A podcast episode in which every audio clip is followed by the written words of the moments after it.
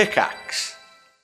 Hello and welcome to the podcast of this week's One Life Left radio show. I'm Simon Byron. I am Steve Curran. There was a hurried end to the show this week that you're about to listen to. I enjoyed it. Thank you for that, Steve.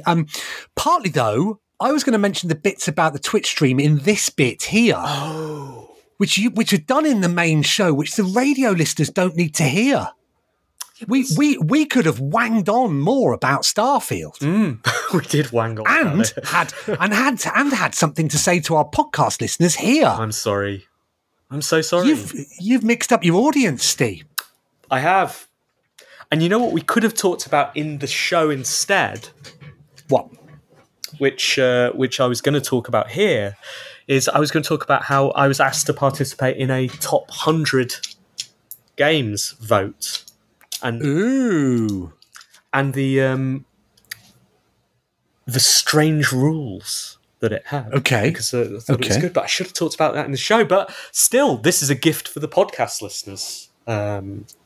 Who, you know, if you're a radio listener, maybe you listen to the podcast as well, because you like to listen to it. And if you're a live listener, maybe listen to this 3 times. So we do record now at lunchtime on a Monday. So if you want to join us live, please do. Today we're recording at 12, which is a little bit earlier. Usually it's 12, 12:30. If you join the Discord, you get a notification when we go live. Anyway, I got invited to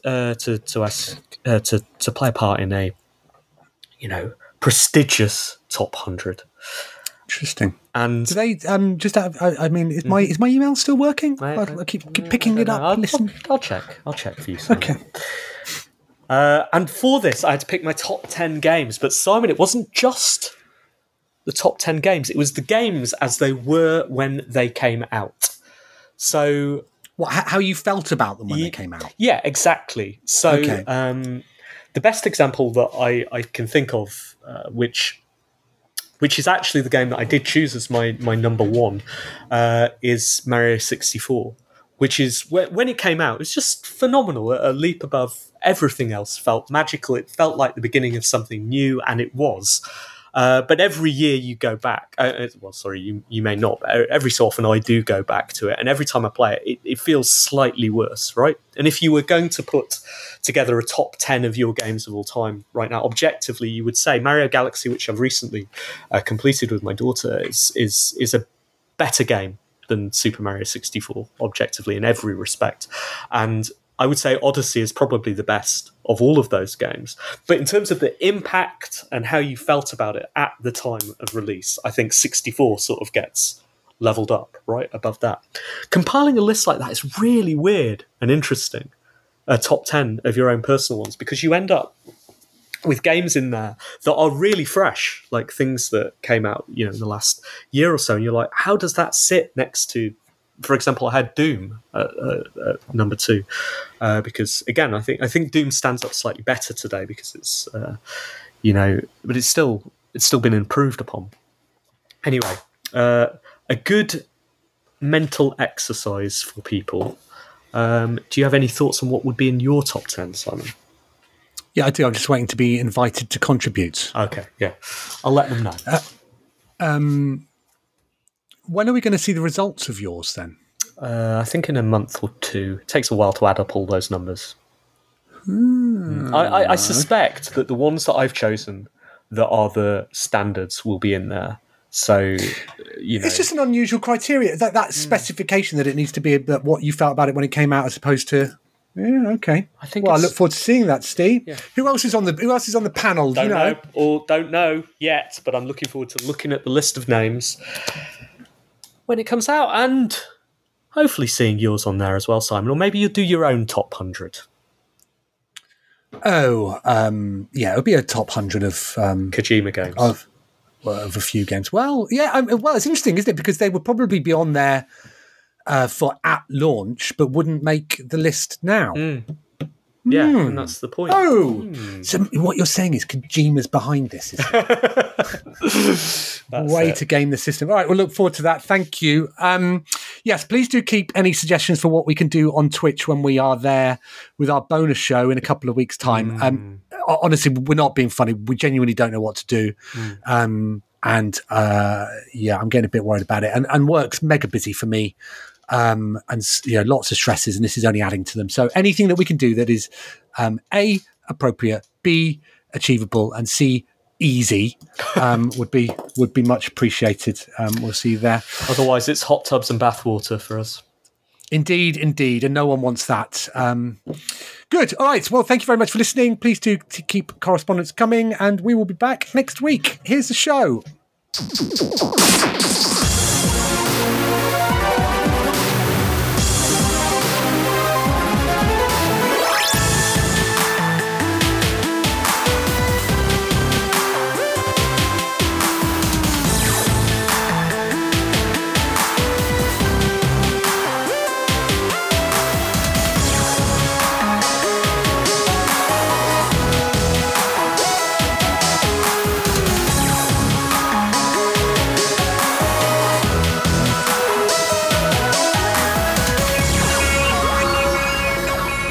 Hello, good evening, and welcome to One Life Left on Resonance 104.4 FM. My name is Steve Curran, and this is a radio show about video games. Hello. Hello, Steve. Why are you shaking your head, Simon? Because I've just seen something that has been perhaps the most shocking thing on the internet. What's that? You say your name, Steve Curran, but the way that the camera was pointed as the show theme ended didn't give it... Well, I don't know you well enough to know whether that was you. What are you talking about? Can I share my screen on this?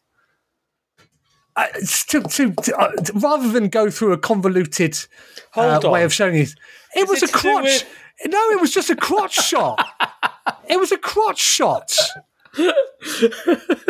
The show started and it was fine. And then, are you on a laptop? Yes. And then you closed. I don't know what you were doing, but you must have lowered the lid. And hello. I don't want to see that again. I haven't got enough to PayPal you, Steve. I'm sorry. Do you accept Bitcoin?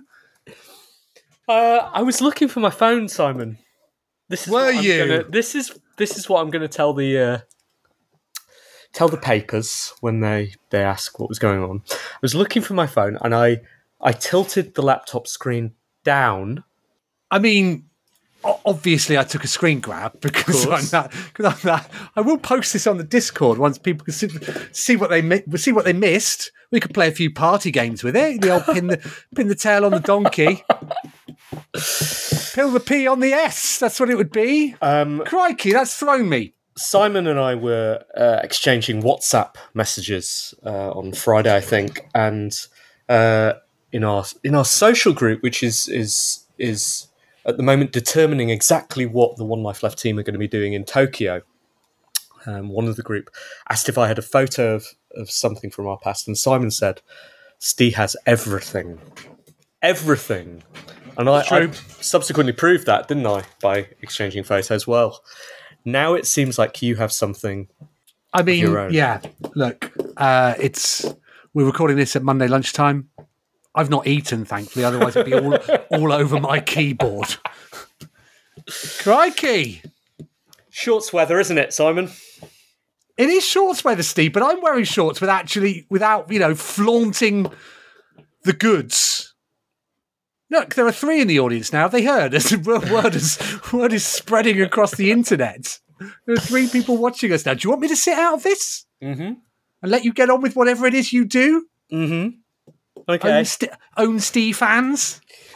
That's good. Did you just come up with that on your own? Of course, I just came up with that.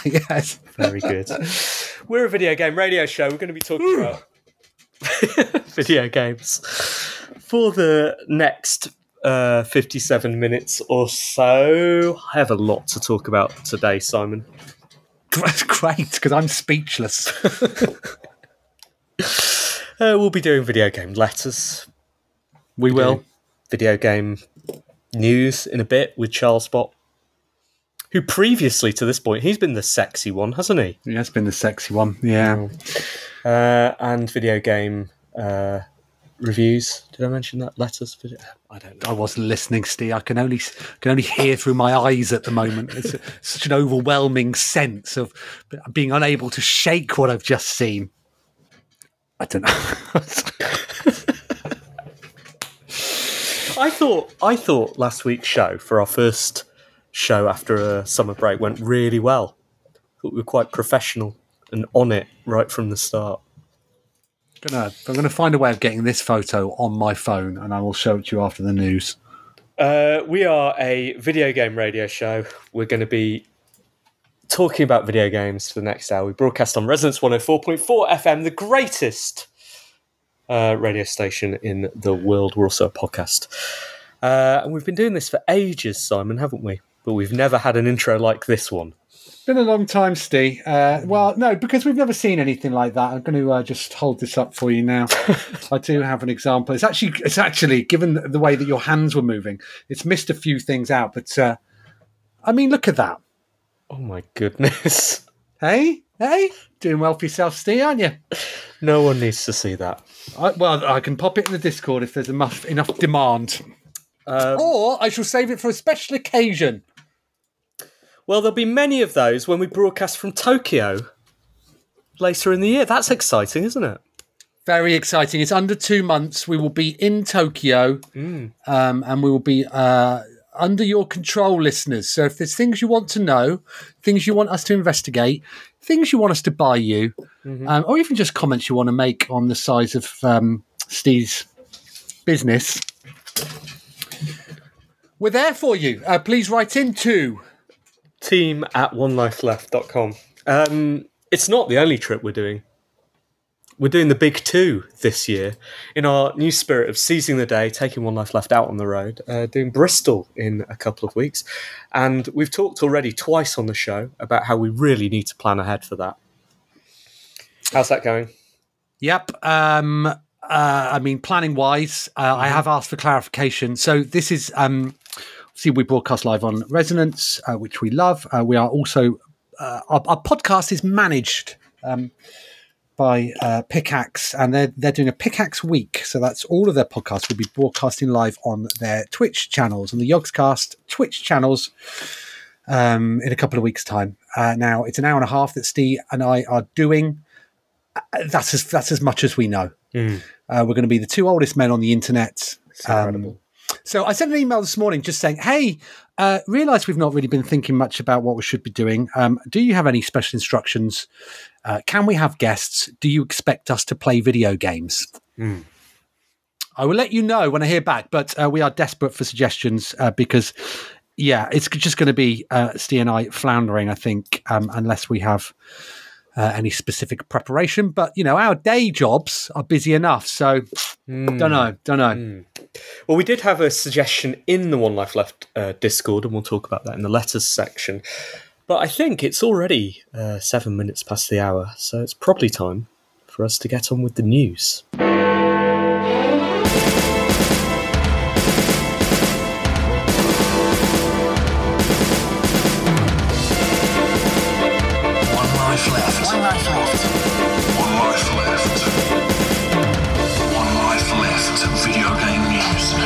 Me, Charlesbot 1.1. Rumours are swirling that a classic Nintendo series, F-Zero, could be making a comeback, according to Twitter user Pioro, known for accurate Nintendo leaks.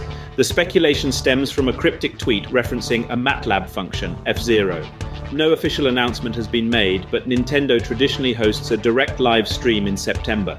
The last F-Zero game was released 19 years ago, and fans have been eagerly awaiting a new installment. Nintendo veteran Takaya Imamura has previously suggested outsourcing a new F-Zero to a third-party developer. Even I, a bot, am excited to see if these rumors are true. But let's hope the new F-Zero isn't a game of waiting another 19 years, because that would be the worst type of long-play game. Good. I'm tremendously excited about this, Simon. So, had you seen these rumours? I had. I've had time to process them, and adding them to the rumours that have been building for the same sort of sources. I assume, setting my expectations low, this is going to be a remaster, or not even a remaster, a release of F-Zero GX on. Oh, I was going to say a virtual platform, but that's not a thing, is it? They don't have that for GameCube games. They only have it for N64. So it could be F-Zero X on N64. Is that already there? That is already there. Mm. So it's got to be a remaster of F-Zero GX, surely. Got to be. Mm, has to be. Well, has to be. I mean, we've been here before, Steve, so I'm surprised to hear you talking with such enthusiasm, rather than being worried that this is... This isn't going to come to pass, or that it's just baseless speculation. It does seem that you're on board with it. We should know this week, because that's when the direct is likely to air. We don't get a lot of notice on these things, so between now and the next show, Steve, listeners can currently enjoy your enthusiasm and tune in next week for your disappointment. What do you think it's going to be, Simon? What's your instinct? Well, I think it's going to be F-099, isn't it? Hmm? It will be a battle royale version of the earlier F-Zero games. Oh, you think? That's what I think. They've done a couple of games before. They've been very reluctant to develop sort of new versions of the game. Yeah. Since the GameCube, so I suspect that would be my. If I was a betting man, Steve, which I am. I would put a £1 on that being the outcome here. Okay, which engine though? So are we talking, SNES era? Yeah, or Game Boy Advance. You think that one? Because I would go for that in the. Oh, that would be great as a 3D thing. But yeah, the 2D one, less interested in that. Fewer interested. Okay, so talk us through your thoughts and feelings now. Mm. I mean, because I can see it. I was going to say I can see it on your face, but that's preferable for what I was looking at the start of the show. But I have to say, let's have a look now and see what's going on down there. Maybe I could whisper some suggestions, and we can see what you're really thinking. Are we brainstorming new Twitch features right now?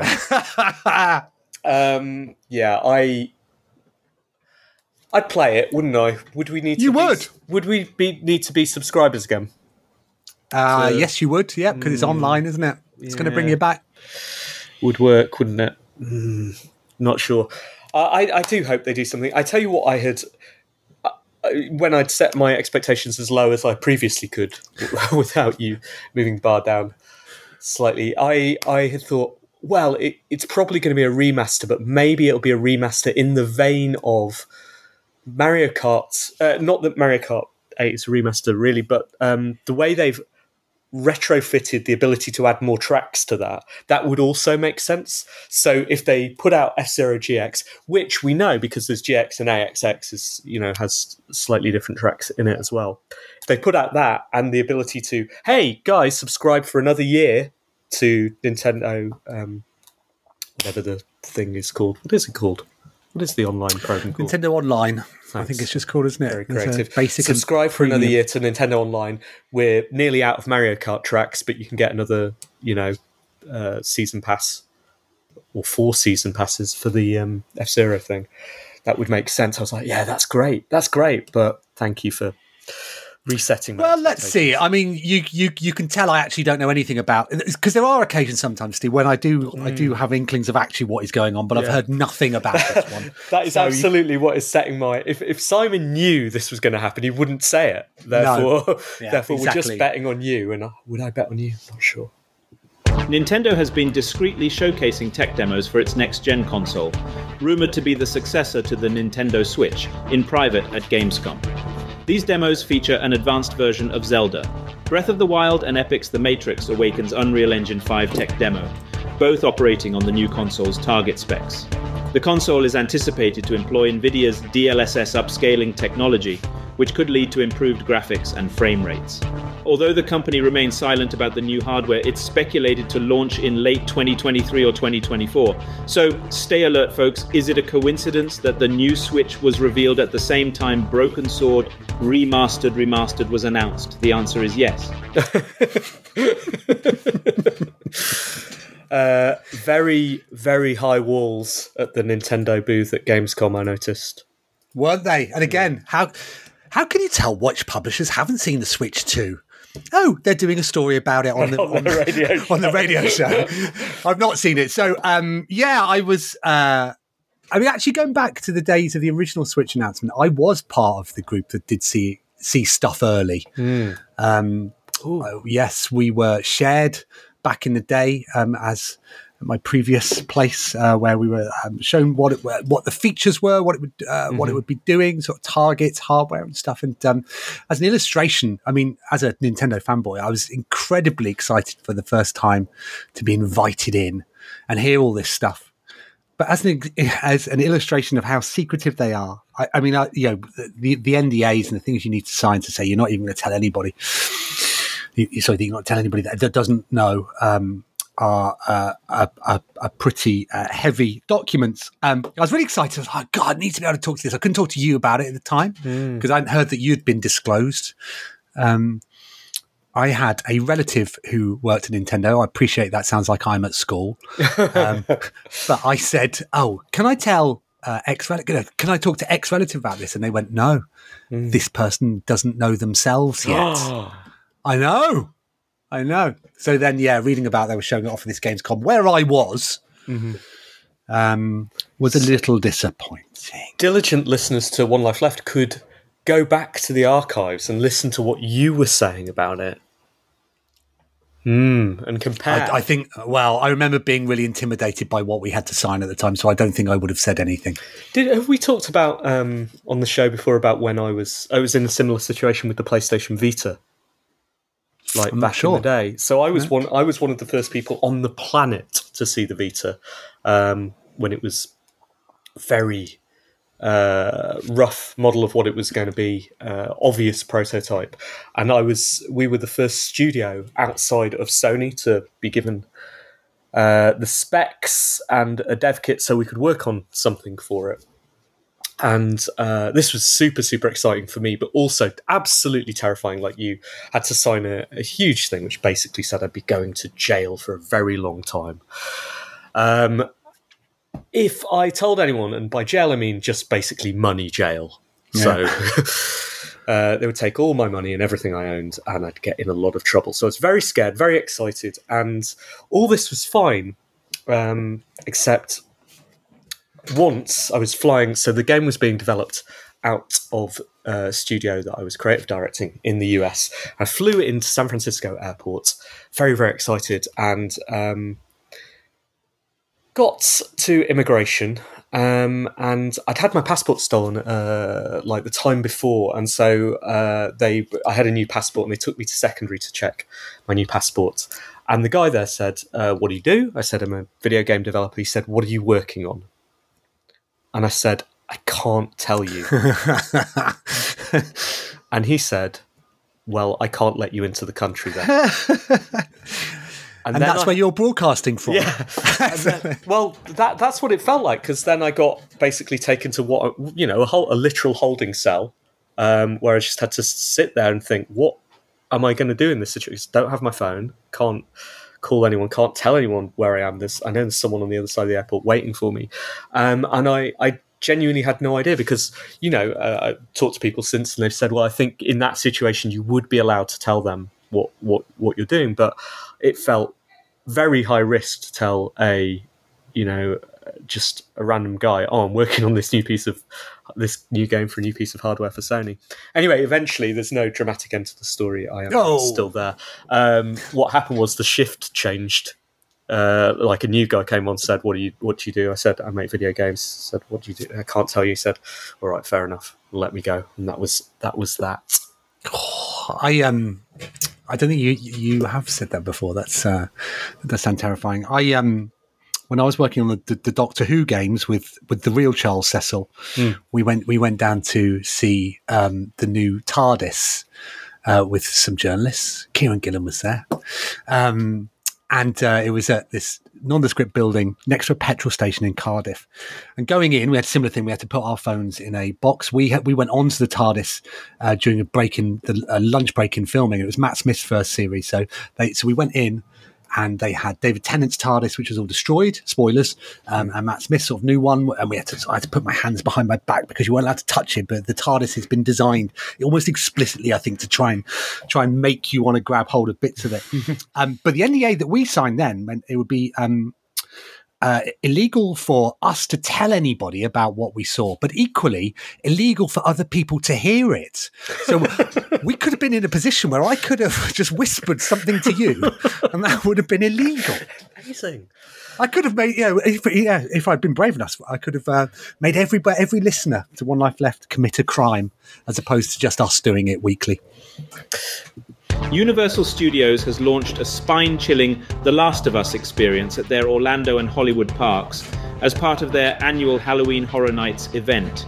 Visitors are guided through a recreated, abandoned Pittsburgh by actors playing Joel and Ellie, while other actors portraying various creatures jump out at them. The event, running until November 4th in Orlando and October 31st in Hollywood, features a total of 10 and 8 haunted houses, respectively. The Japanese park, while lacking The Last of Us house, boasts a Resident Evil-themed house, among others. So grab your torches and courage, it's time for some frightful fun. Now imagine a Broken Sword theme park attraction. You'd probably find yourself solving a mystery in a replica of Paris, complete with a goat blocking your path every now and then. And don't forget the ride, The Templar's Curse, where you'd be chased by a giant rolling stone. But remember, it's all fun and games until someone loses an ancient manuscript. If you ask, it's not bad, is it? It's not bad. Did you ask the AI just to imagine that stuff? Or? I did, but I used to sort of I mean, it's probably what you're doing all the time, Steve. But me as an AI novice, I explicitly asked it to come up with what a Broken Sword theme park would look like using real world examples. And that's not bad, is it? Really? I would have appreciated it if it said being chased by an old rolling stone like Mick Jagger. I could chuck that in on those lines. But yeah, I was impressed with that. Did you see this? I did not see this. What do you think? Oh, nice idea. Nice idea. It's a shame that it's only temporary, I think. But I've not watched the video yet, but I can imagine. I mean, it's exactly what you want.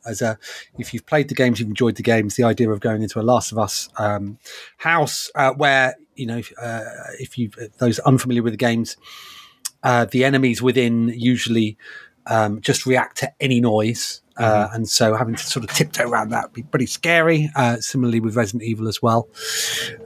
Should be a lot of fun. So looking forward to hearing some more stories about people that are able to enjoy them during this limited season.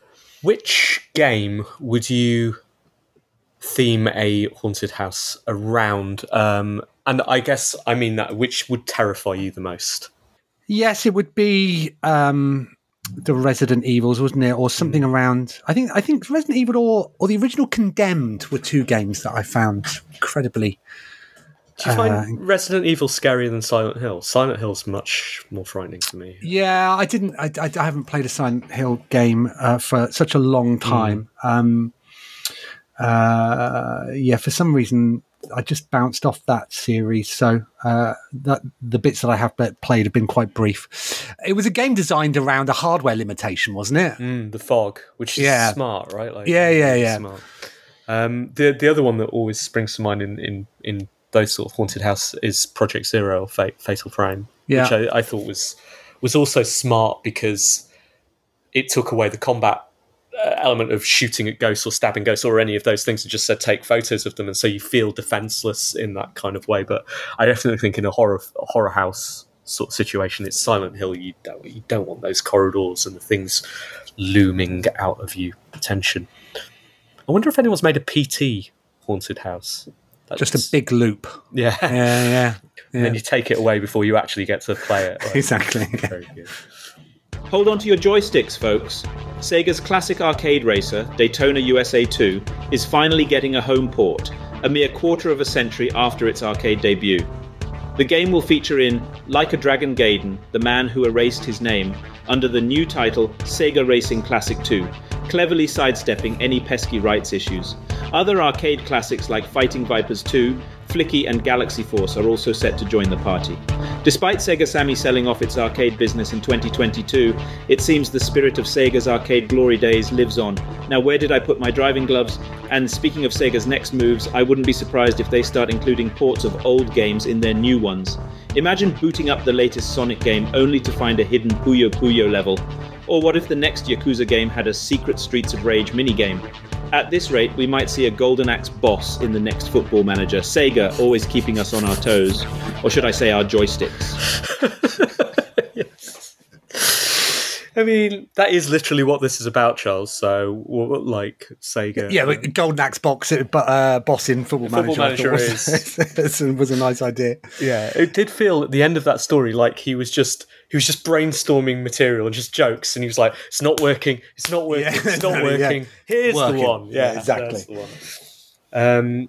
Yeah, so that I've played a lot of the Yakuza as was series.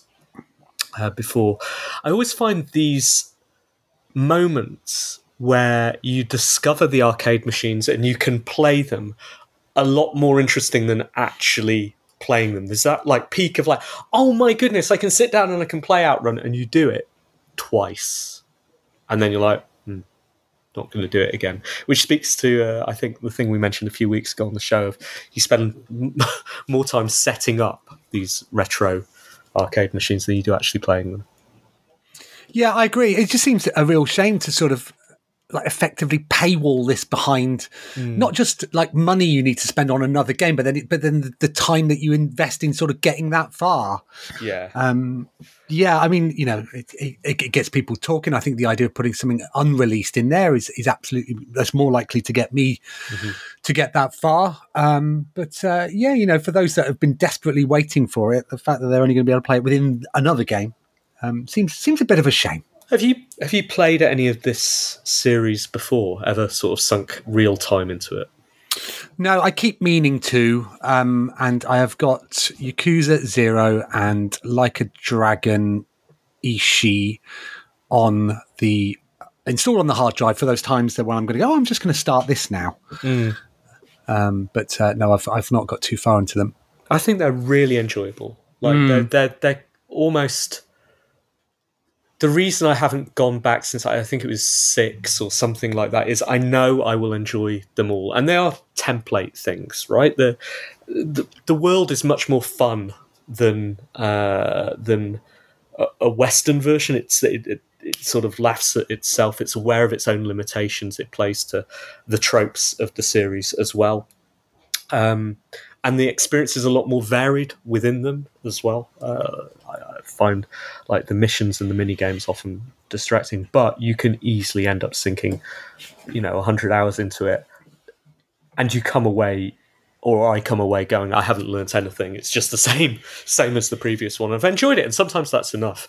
But there are so many games at the moment that I'm trying to play things and get things out of them from a design front and from a I've never seen that before, which is not what you're going to get here. Clearly, as a big part of the appeal is putting retro games in there. Well, we are going to be there in a couple of months, aren't we? Mm. Do you think maybe you should play one of them in advance and we can recreate it? Xbox chief Phil Spencer has been dropping hints that the forthcoming Elder Scrolls 6 might just be an Xbox exclusive, following in the footsteps of Starfield, which is only available on Xbox Series XS, PC, and Microsoft's Game Pass. This is Bethesda Game Studios' first release since Microsoft bought its parent company, ZeniMax Media, in 2021. Spencer said that Microsoft considers exclusivity on a case-by-case basis, aiming to give players a choice in how they play. However, he remained elusive on whether Elder Scrolls 6 would be Xbox only, citing the game's far-off release date as a factor. Now, if Phil Spencer wants to get Broken Sword as an Xbox exclusive, he might have to pull out all the stops. Maybe he could challenge the developers to a game of Elder Scrolls 6. If he wins, Broken Sword becomes an Xbox exclusive. If he loses, well, let's just say he might have to rename the Xbox Series X to the Broken Sword box. Or perhaps he could try a more diplomatic approach, offering the developers unlimited access to his personal stash of Mountain Dew and Doritos. After all, who can resist the allure of gamer fuel? And if all else fails, he could always resort to a good old-fashioned treasure hunt. He could hide the rights to Broken Sword somewhere in the world and then send the developers on a real-life quest to find them. If they succeed, they get to keep the rights. If they don't, well, they've had a fun adventure at least. But let's be real, the most effective method might just be to promise the developers a cameo in Elder Scrolls 6. Who wouldn't want to be immortalized in one of the biggest games of all time? All right, talk us through that then. He's got some thoughts, hasn't he? Got some thoughts. He really does. I mean, obviously those thoughts were lengthy, but it was interesting to see the where he went on what Phil would need to do to make Broken Sword an Xbox exclusive. Yeah, I hope Phil's listening. Describing Elder Scrolls 6 as forthcoming feels a bit previous, especially since, you know, the stuff we talked about last episode of One Life Left. Well, absolutely. And the other thing, of course, is that we appear to be giving Phil a lot of leeway because you make video games, Steve, don't you? And so the implication that Phil's giving here when they decide, you know, on a case-by-case basis, game-by-game basis, what formats to publish it on, is that at the end of this, when you've finished making The Elder Scrolls 6 and at the end of the code you type "the end", That's when you think about what formats you're going to be publishing on, isn't it? And then you just go export to PlayStation. Yeah, exactly. Who shall I give this to? Exactly. Who would really appreciate this? Mm. Yeah. So, yeah, you know, we will be taking a view. Well, you know, you should probably be taking a view now if you're going to be doing it. So I think you're going to be unlucky, PlayStation owners. That would be my guess.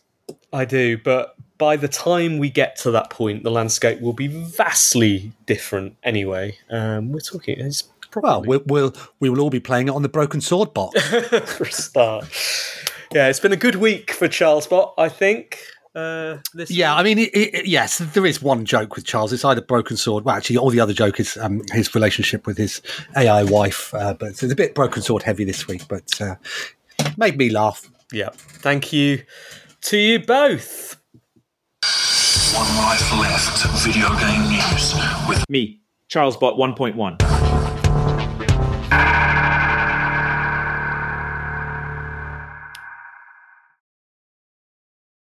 We are One Life Left. We're a video game radio show based around London in the UK. We broadcast on Resonance 104.4 FM, which is a fabulous radio station. You should listen to all of their other shows. And we're also a podcast. You can find that at www.onelifeleft.com. The podcast is put together by our under-caretaker, Phil. He does all of the edits and he does the socials and all of that kind of thing. If you want to know more about the show, you can find the show notes and other stuff at hello.onelifeleft.com. I think we've already dealt with most of our other business before the news this week, haven't we? We have. You should just talk about Maraoke in Bristol in a couple of weeks. That's right. We are doing Maraoke in Bristol. In fact, a poster for it is being drawn right now. That will go out tomorrow. There'll be tickets available. You can find those at the usual places, but on the One Life Left Discord, on the Maraoke Discord. There are tickets available right now. I think they're a tenner. And we're doing it on which night is it? Tuesday night? It's the 26th. Wednesday. Is it? So 27th, that's right. Maraoke on the 27th at a new venue in Bristol. So super, super excited about that. We'll also be doing a gig in October in London. We haven't found the venue. Well, we think we found a venue. It'll also be a new venue. But we'll talk about that more maybe on the show next week. Good. Time for the letters. Email,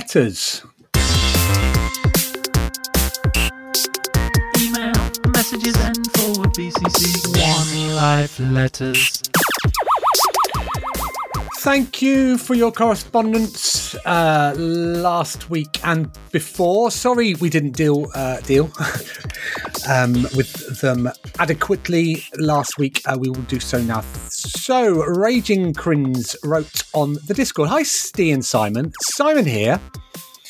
Just want to start with, I love the show. I'm a few episodes behind, but that makes August better. Just listening to the episode where Steve talks about his dice game. I have to say it sounds amazing and right up my alley. You then hit me with bad news. You talked about the platforms and didn't mention Xbox. Just want to ask, is there a reason for this? Also, second question, Simon, more Yogscast games on Xbox, please. Thumbs up emoji by Simon." Thank you for that. Lovely message. Always nice to hear. Steve, are you bringing your game to Xbox? Might be.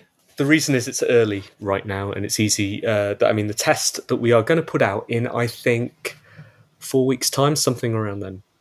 The test is going to be on PC, and it's just a test. It's not early access. It's nothing more than the combat part of the game. I'm sure I mentioned this when we were chatting about it before. But the test is on PC, and then once we've got that, we're going to be looking at platform. You know, we'll, like we said on the show, we'll finish it, and then we'll decide on the audience. We'll go, who deserves this? I'd love to see it on as many platforms as possible, and that includes mobile and handheld formats as well. But for now, just testing on PC. And then in terms of Yogscast games coming to Xbox, well, we announced last week that Playtap will be launching on November the 2nd, be on Xbox and also into Game Pass. So look out for that. And we do have some more coming next year as well. So hopefully you'll like them too. I should say testing on PC and Mac, because it runs on my Mac, although it's also makes my Mac run very, very hot because it has not been optimized. So if you've got a Mac that you don't mind being hot, then you can play that on it. Second letter. Do you have one? Shall I find it? They're all from the mailbag. Okay. Tim writes, Dear Simon Bot and Steebot and the real Charles Cecil, the case of Thaler versus the Register of Copyrights in the US has raised the question of who owns a copyright on AI-generated image.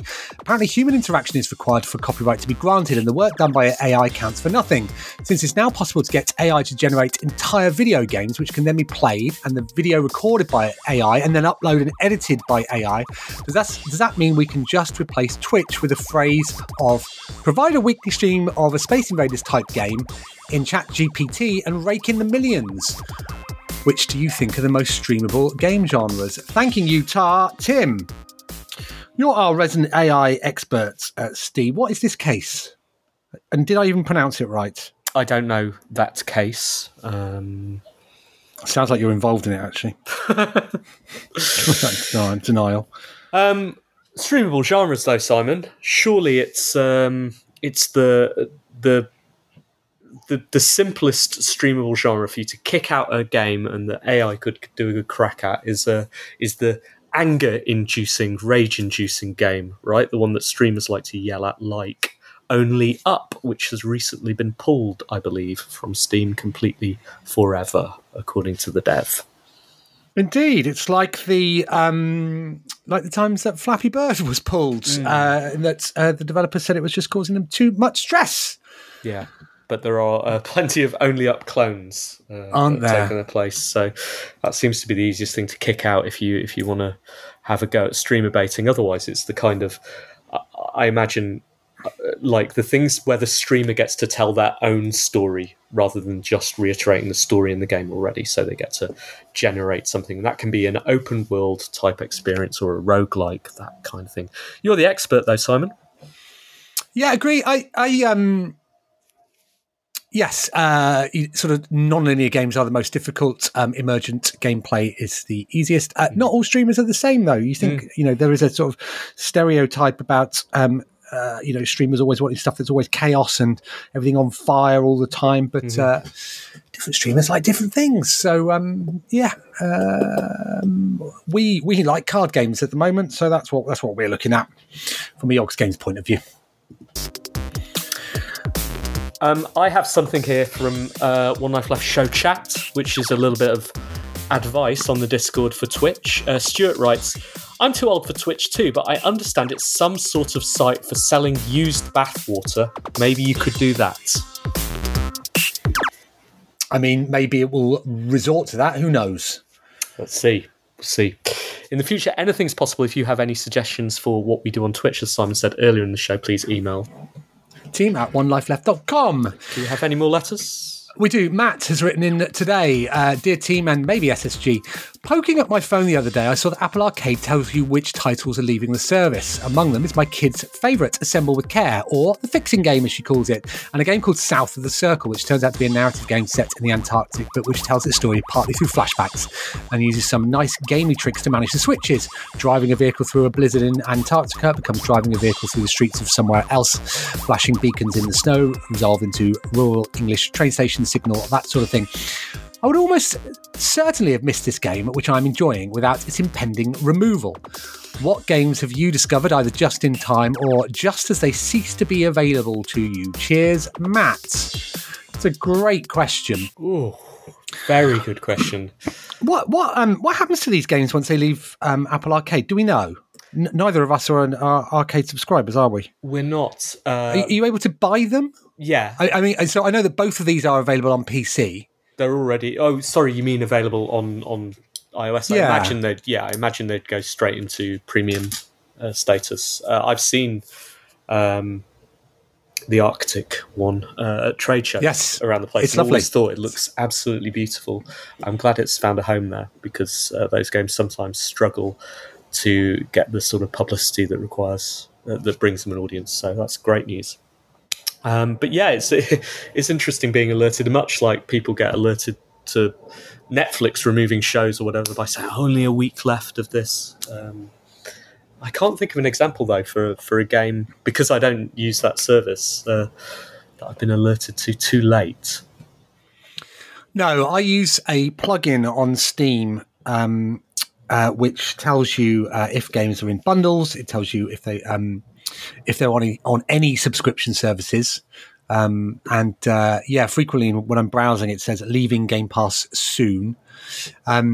What Microsoft does, I believe, is that if a game is leaving, it's quite public about them. It gives you an opportunity to purchase them to own at a discount, which is quite a nice way of doing it. I hope a similar thing is happening over on the arcade.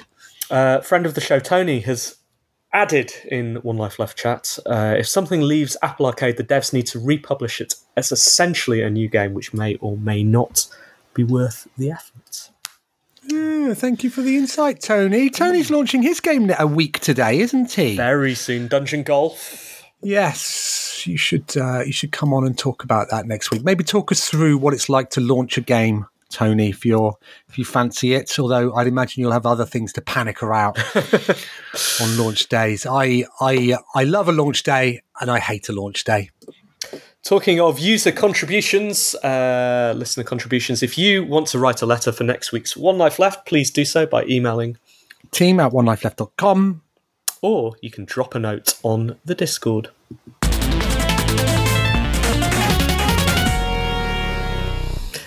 It is 42 minutes into One Life Left, our second episode of this new season, and things are going pretty well after an interesting start to the episode. Is that how you describe your top shelf content, Steve? Interesting. When it's time for Steve and Mrs. Steve to, show affection, is that this time for interest? Is this how you prompt Charlesbot? Is this what you do when you're sweet talking him for the news? Along those lines, we left our review section too late last episode, and I wonder whether we should start it now, because I think we've got probably both got a lot to say about Starfield. There's only one way of finding out, Steve, isn't there? All right. Do you know what? I'm going to start the reviews jingle. Someone is at the front door. Did you hear that? Did hear that. Do you want to go? Ring doorbell. I heard. Didn't mine went off last week, didn't it?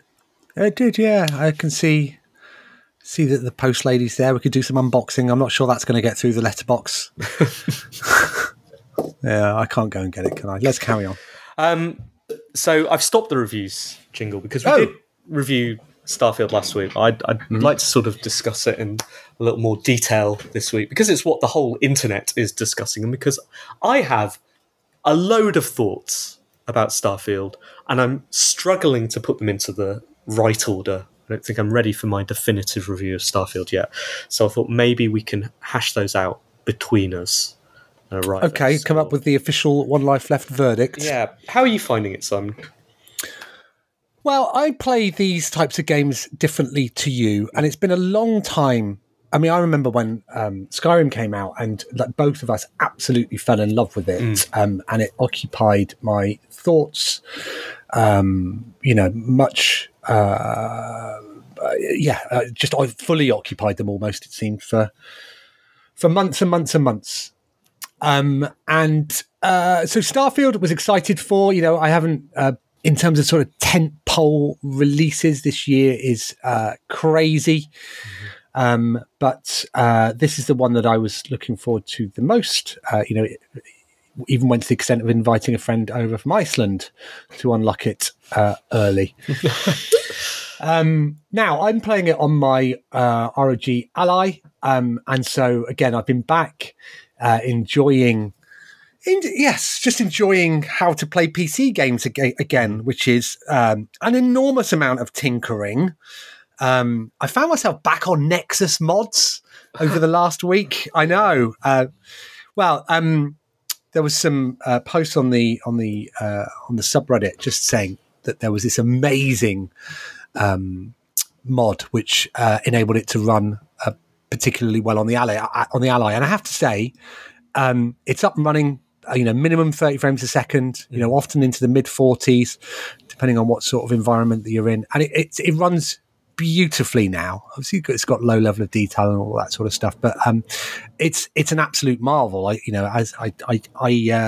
never would have dreamt that a AAA game that seemingly is bugged on many other formats could run so well in your hand. And so I haven't been able to sort of play it for extended play sessions, dipping in and out of it here and there, and I'm very much Johnny Main Quest is what I'm doing. My side quest prompts are filling up, but I'm mainly getting on with the main quest. Pausing's the only to go and buy. Well, I've been reading guides as well. PC Gamer told me when to go and buy a really good pistol early on. Okay, so I did a little bit of grinding on that and went to Akala City and bought it from the lady there. Mm-hmm. The Endurance, it's called. It's a really good pistol. And I'm putting my skills points into ballistics and pistols and persuasion. See, that's right, the type of guy I am. Okay, so I started with the persuasion skill because I was really enjoying the dialogue stuff in Baldur's Gate. Really enjoying sort of steering that, and that waiting on every dialogue option in Baldur's Gate felt like, I want to pick that, but I also want to pick that, and I know that one's going to result in a dice roll, and maybe I won't pass it. It really felt like it had consequence, and so I wanted some more of that. I was less interested in the sort of shooty part of Starfield. So I chose that, and I have been hugely disappointed in the dialogue in Starfield, partly on a straight-up writing level. Like, I think the writing is to me... and obviously this is subjective, but the writing seems quite poor. It lacks personality. It lacks any kind of intrigue, or it's never funny. It's never it's never pointed. It's just all in the middle. It's kind of blah. It's just there. And yet simultaneously, all of the three options I am given every time, I think for every one of them, I wouldn't say anything like that. I'd never say that. I wouldn't say that. That's, each of them seems annoying. And furthermore, it doesn't matter what I pick. It never matters because they just funnel you straight back to the next thing. When there is a persuasion game, it feels like a lottery and it doesn't front page what is happening there. I had to look at a YouTube guide to understand how persuasion works. And having done that, I still don't fully understand it. However, yesterday I was in a scenario where I wanted to persuade somebody to do something and I didn't. And I'm like, oh, God, don't know what to do now then. Because I hadn't unlocked another skill that would have, I think, given me a solution. So I'm like, oh, I don't want to do this, but I'm committed. I'm not going to reload. I failed that persuasion check. So I went and had a look around sort of other bits and bobs to do. And like sometimes, the way that these sort of branching games work where obviously what they can't do is present you with an unsolvable scenario. And so like if you haven't developed the lock picking skills to unlock a door, just look to the right. Normally you can hop over some barrels if you can't master the sort of expert lock pick. That's sort of generally how these things work. But yesterday I was in an environment and I'm like, oh, this is going to be a nightmare if I can't do this. And so failed that, and I couldn't get what I needed. I was like, ugh. The only way I'm going to be able to do this is to you know, get the pistol out, use my ballistics, and cause trouble, which is what I started doing. And then things happened that gave me a different out of that, which meant that it didn't end up going out. So it didn't start as I wanted it to, and it didn't end as I thought it might. And actually, I was reasonably impressed with that. Those examples are scattered throughout the galaxy; they're few and far between. But yeah, definitely yesterday, I was like, "Oh God, I'm gonna have to do it this way now." Oh, okay, actually, I can do that. So I quite liked that. So I gave up with my, as you said, when we both got Skyrim, we approached it in very, very different ways. You are Johnny main quest, and I like going off on the side missions or just doing whatever I want and seeing whether that breaks. And in Starfield, very, very quickly, I found this is an empty universe with just stuff that the side quests all seem to be, go to this cave and get these things. Oh, you've got these things. Oh, here's some credits. Go and do this. Like, go and destroy these ships in space. And that just all felt boring and bland, and every location felt the same. And I thought, okay, I'll be Johnny main quest as well. So I've gone back to doing these things. Now, I loathe every character I've met, and not in an interesting way. In Baldur's Gate, I also really disliked them. But I disliked them because they were hateful people or selfish people or, you know, hipsters or whatever. Here, I dislike them because they're just bland. They're just like the boring guy in the office who you just don't want to talk to. Just, I really, really dislike everybody. Does that mean that you're not flirting with them when you're giving the opportunity? I'm not flirting with anyone. No, I'm just. I mean, sometimes those flirt options come completely. It's like, do you want to flirt with this character? No, I don't. No. What about it? We're discussing some massive, you know, world-ending problem. How about a little flirt? At this point, I generally just choose the first conversation option because it doesn't matter. And when occasionally I choose one that's like a flirty one, there'll be an extra line of dialogue or something, and that'll funnel you back to the previous one. I've stopped caring particularly about the dialogue. So I've gone onto the main quests, and I am following them through and following these characters, seeing some. Why do Bethesda think that children are just small adults? Like, what is wrong with them? Why is that a thing? Anyway, and I'm still not feeling at all that I'm in space at any point. Even, you know, maybe in the space fights, but I'm just clicking around from scenario to scenario. The UI feels just impenetrable, even after sinking 40 hours into it. Just every time I get lost, it's so hard to bring up the mission screen. Like, I just find... And then sometimes it sends me directly to the planet. Sometimes I don't end on it. Still not sure why I'm doing most of the stuff. And then Yesterday I learnt my first space skill type thing. Okay. Have you done that? I have. Yeah. What did you think of that moment when you go into the temple? It took me. I had to follow a guide to understand where to get to. And once I was in there, I did the stuff that you need to do. Although, you know, there wasn't any obvious feedback that you were doing. I know. Right thing. I don't understand how that can happen. Like, because it has a slight time pressure on it as well, doesn't it? Yes, but. Okay, so I'm gonna talk about that explicitly right now. If you don't want to know what happens, it's early in the game. I don't think this really counts as a major spoiler because it's in a lot of screenshots I've seen promoting. But you find these temples, and those give you the equivalent of the Fusro Darb Dragon Shout skills, right, for this game, which is effectively just for me Skyrim reskinned in space, but with less interesting side quests so far, at least.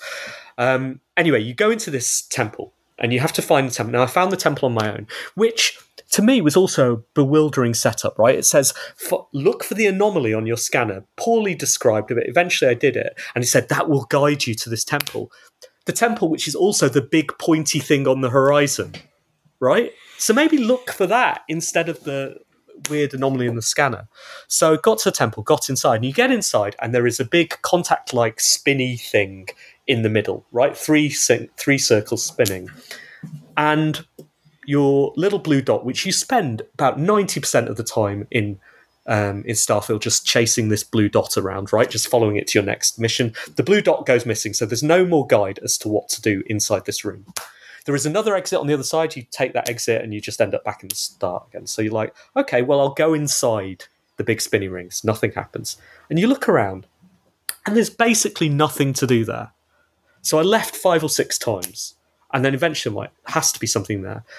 There are these small clouds of sparkly dust, but they look like a background, a spot effect, really. You wouldn't go, oh, that's a thing I have to interact with. And it doesn't interact in a press A, get close to it. Nothing happens. You get close to it, it disperses like a spot effect would do if you were inside it. But it turns out, in order to trigger the next thing, you have to fly into, is it 5 of them in sequence or something like that? It's something like that, but if one disappears before you get to it, it appears that the sequence resets. Yeah. So you need to do that number again. So I flew into it without looking at the guide, and it dispersed. I did it a couple of times. No obvious change. There is a soft sound effect. That's it. Eventually, I looked it up, and it said you had to do it. I could not believe. I can't believe that gets through design and gets through production and gets through testing, and no one says this is a bad idea. Not least because while you're doing that, you're panicking. You're not even looking at the cool thing that's going on. This thing is spinning faster and faster and faster, and then you complete it and you're like relieved. It's the big payoff, right? It's meant to be the dramatic moment in the movie where you discover this magic and you're like, whoa, oh my god, now I'm part of something bigger. And instead you're just bewildered. And that's what I feel about the game generally, is I'm bewildered at the decisions. And normally when I approach these things, I approach them as a person who knows video game design is hard. Making things is really hard.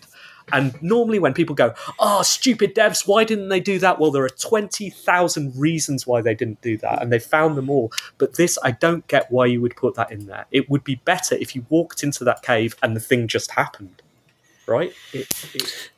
I don't get it. Yeah, I think I completely agree with you. I found getting there harder. I couldn't see the tower from where I'd landed. I think there were elements of procedure generating stuff there, but and then there's that bit because it's a circular room. You're never sure whether you come back in the way that you did originally and all this sort of stuff. So yeah, anyway, but I got through, and I'm a fair bit further.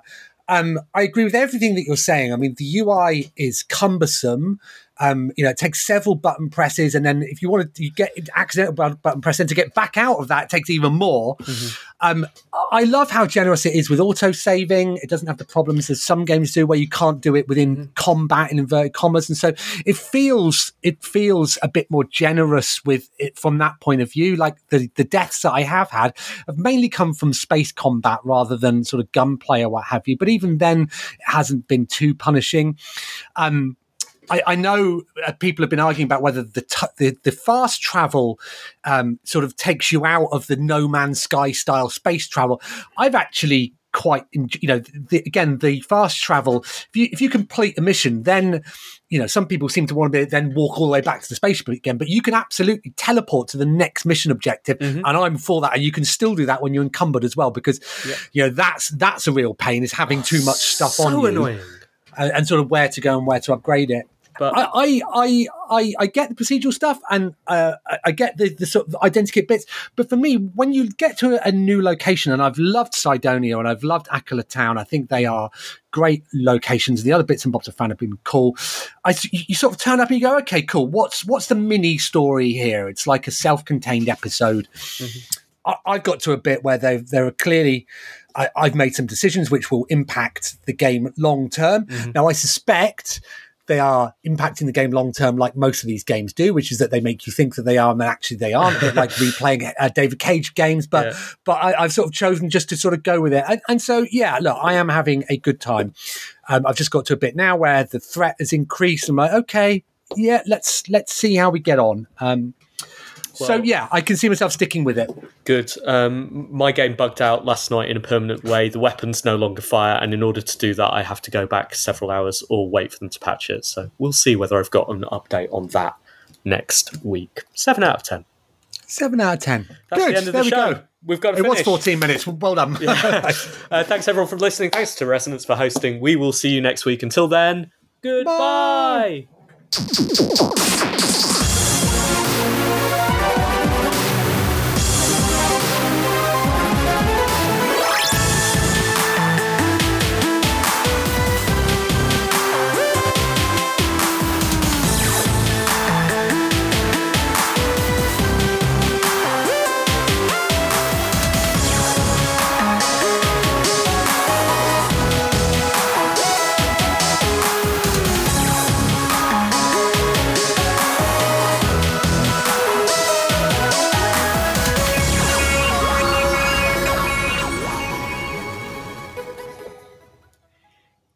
Bye.